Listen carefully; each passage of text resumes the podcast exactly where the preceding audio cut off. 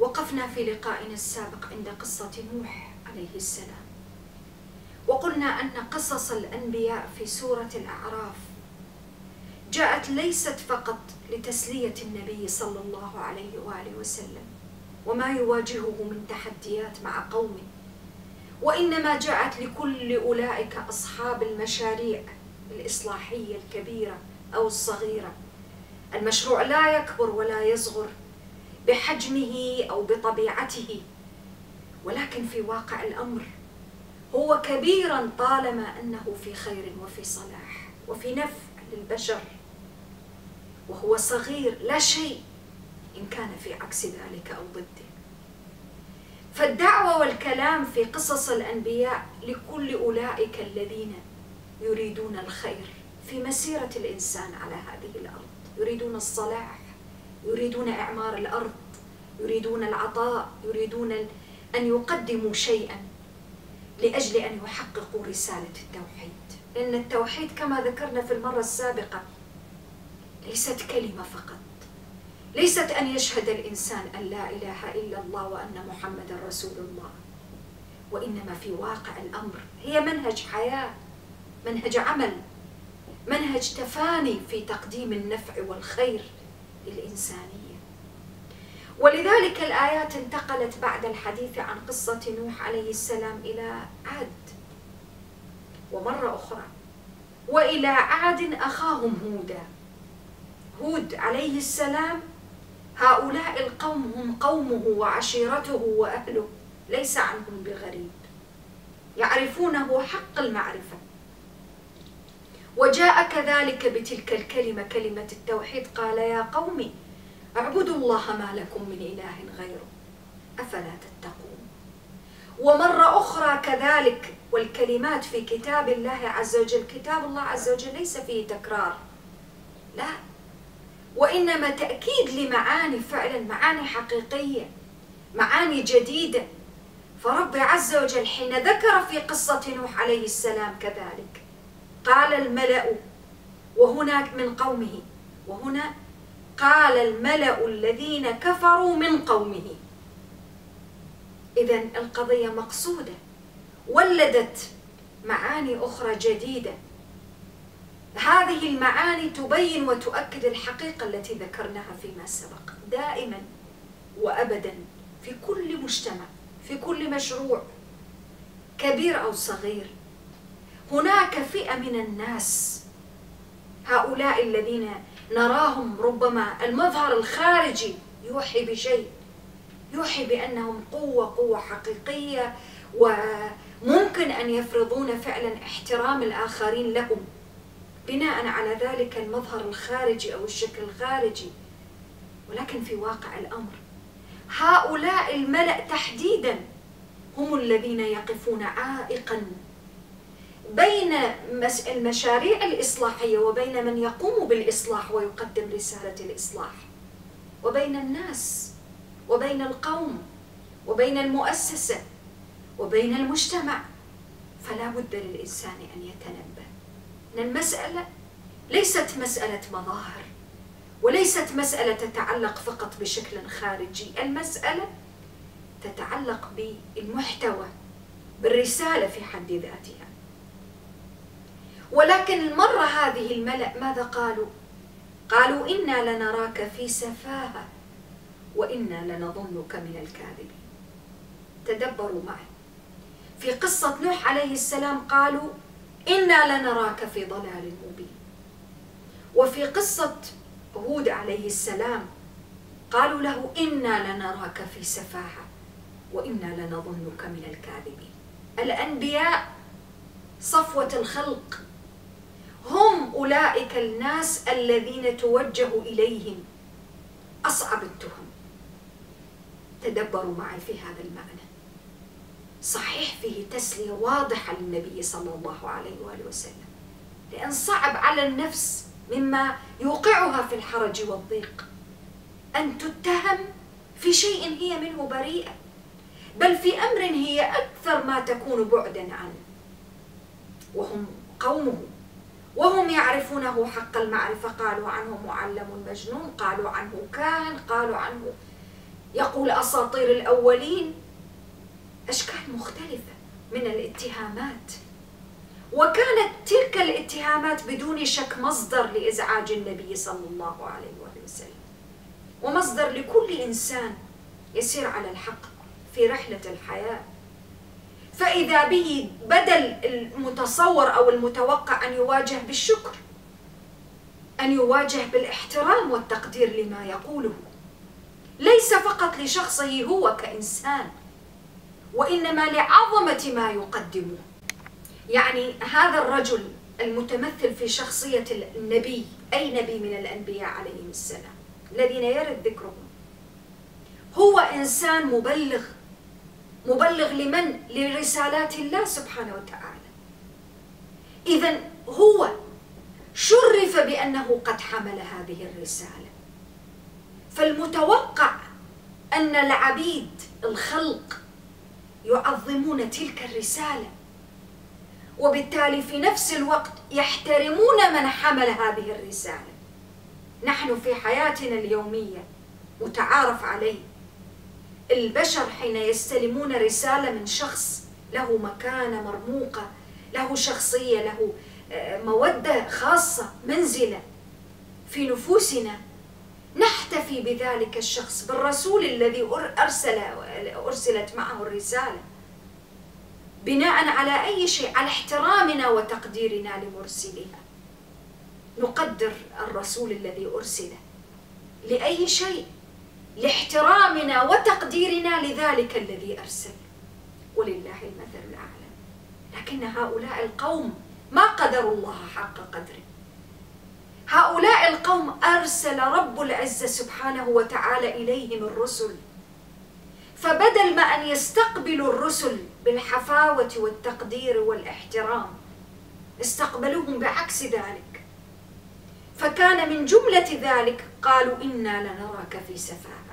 والسفاهة خفة العقل، أن يكون الإنسان طائشا خفيف العقل بعيدا عن موازين الحكمة. كل هذه الأوصاف لأي شيء؟ لأجل أنه قال لهم اعبدوا الله ما لكم من إله غيره. كانوا يرون أن دعوة التوحيد خفة عقل وبعد عن المنهج الصحيح، وأن عبادة تلك الأصنام والأوثان التي ورثوها عن آبائهم وأجدادهم هي محض العقل والحكمة. تدبروا معي حين تقلب الأمور، من أصعب الأشياء على الإنسان المصلح أن يرى الناس من حوله وهم يرون الأشياء مقلوبة، كمن بالضبط يرى الليل نهار ويرى النهار ليلا، يرى الضوء والنور ظلمة ويرى الظلمة نورا. شيء صعب جدا على النفس أن فعلا تتحمل هذا العناء. ولكن أيضا الرد، قال يا قوم ليس بي سفاهة ولكني رسول من رب العالمين. رد واضح مباشر صريح يتناسب مع طبيعة الدعوة. لم يرد عليهم على سبيل المثال فيقول لهم بل أنتم السفهاء. يتوقع الإنسان حين يتهم ويقال له وهو نبي مرسل إنا لنراك في سفاهة أن يرد الإساءة عن نفسه. قد يقول في لحظة من اللحظات بل أنتم السفهاء. أبدا، وما قال، قال ليس بي سفاهة ولكني رسول من رب العالمين. هذا النوع من ردود الأفعال العنيفة التي جاءت من قبل قومه لم تخرجه عن جادة الصواب، تخرجه عن أدب النبوة، أدب الدعوة، أدب الإنسان حين يحاور ويخاطب بناء على تلك الرسالة العظيمة التي يحملها. هذا رسول، فالرسول شيء طبيعي أنه يعكس المكانة والمنزلة التي تليق بالرسالة التي يحملها. فهو في غاية التهذيب، في غاية الخلق الرفيع. ليس بي سفاهة ولكني رسول من رب العالمين. وتدبروا معي مرة أخرى، أبلغكم رسالات ربي، تحديد. لمهمته كنبي، تبليغ فقط، ولكن في نفس الوقت هو ليس مجرد إيصال رسالة، وأنا لكم ناصح أمين. هذه المرة أضاف إلى قوله في موقف نوح عليه السلام عن النصح، قال هنا وأنا لكم ناصح أمين. ناصح، الدافع لي هنا هو النصيحة وإبلاغ الرسالة، ولكني في نفس الوقت أمين على تبليغ هذه الرسالة، أمين في تقديم النصح. الأمانة، الأمانة مفهوم عظيم جدا، واسع جدا. من الأمانة أن يبلغ الإنسان ما قد أرسل به، ومن أمانة هؤلاء الرسل أنهم كانوا فعلا أمناء على رسالاتهم، أمناء مع أقوامهم، أمناء في الثبات على ما أرسلوا به وفي نصحهم لأقوامهم. ثم بدأ في الحوار معهم قال أو عجبتم أن جاءكم ذكر من ربكم على رجل ليس بغريب عنكم منكم لينذركم، وأضاف عليها ربط بواقع، ربط بقضية تاريخية، واذكروا إذ جعلكم خلفاء من بعد قوم نوح. تذكروا، التاريخ ليس مجرد أن يمر الإنسان عليه ذكر وسرد الحوادث، لا، الذكر هنا لقضية تاريخية لأجل أن تستخلصوا المواقف والعبر. من الذي جعلكم خلفاء من بعد قوم نوح؟ من الذي زادكم في الخلق بسطة؟ من؟ الرب سبحانه وتعالى. ولذلك قال فاذكروا آلاء الله لعلكم تفلحون. ذكر الإنسان لنعم الله عز وجل عليه حري به أن يجدد معانا الرجوع والإيمان لله سبحانه وتعالى، ولذلك قال لعلكم تفلحون. اذكروا آلاء الله.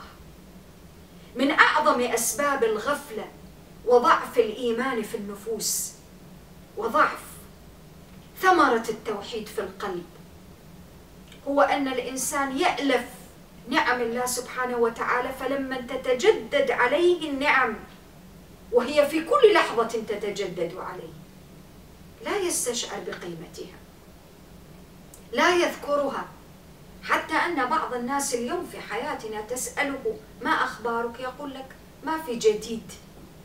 هي كلمة عابرة، أكيد هو لا يقصد بها شيئا سيئا، ولكنها غير لائقة في واقع الأمر. أنت في كل نفس من أنفاس الحياة لك نعمة تتجدد، في كل خفقة قلب، في كل طرفة عين هناك جديد، جديد من نعم الله وآلائه سبحانه وتعالى، جديد في كل خطوة تخطوها وتتمكن من أنك أنت فعلا تخطوها. هذا تجدد للنعم، وتجدد النعم يستدعي تجدد الشكر للخالق المنعم، تجدد الإيمان بالله سبحانه وتعالى.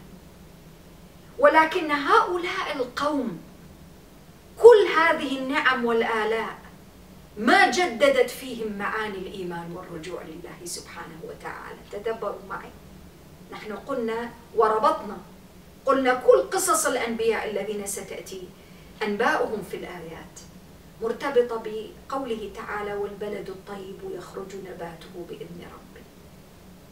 الآلاء والنعم كان ممكن أنه لما تنزل على تلك القلوب تجدد فيها الرجوع والإيمان بالله سبحانه، ولكن هذا ما حدث مع هؤلاء القوم، ولذلك قالوا هكذا كانت ردة فعلهم، قالوا أجئتنا لنعبد الله وحده. استغربوا جدا، أنت جئتنا لكي تقول لنا اعبدوا الله وحده ونذر ما كان يعبد آباؤنا؟ شيء غريب جدا. تدبروا معي، نحن قلنا في أكثر من مرة سورة الأعراف تخلص الإنسان من أن يتولى شؤونه أحد غير الله سبحانه. ولا تتخذوا من دونه أولياء. الإنسان حين يتوجه بالولاء لأي جهة من الجهة يضيع.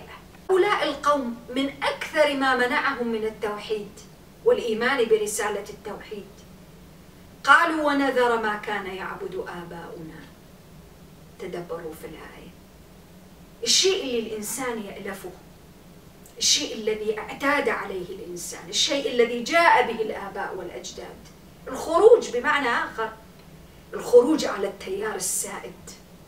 من أصعب الأشياء أن يخرج الإنسان على ما هو سائد في مجتمعه.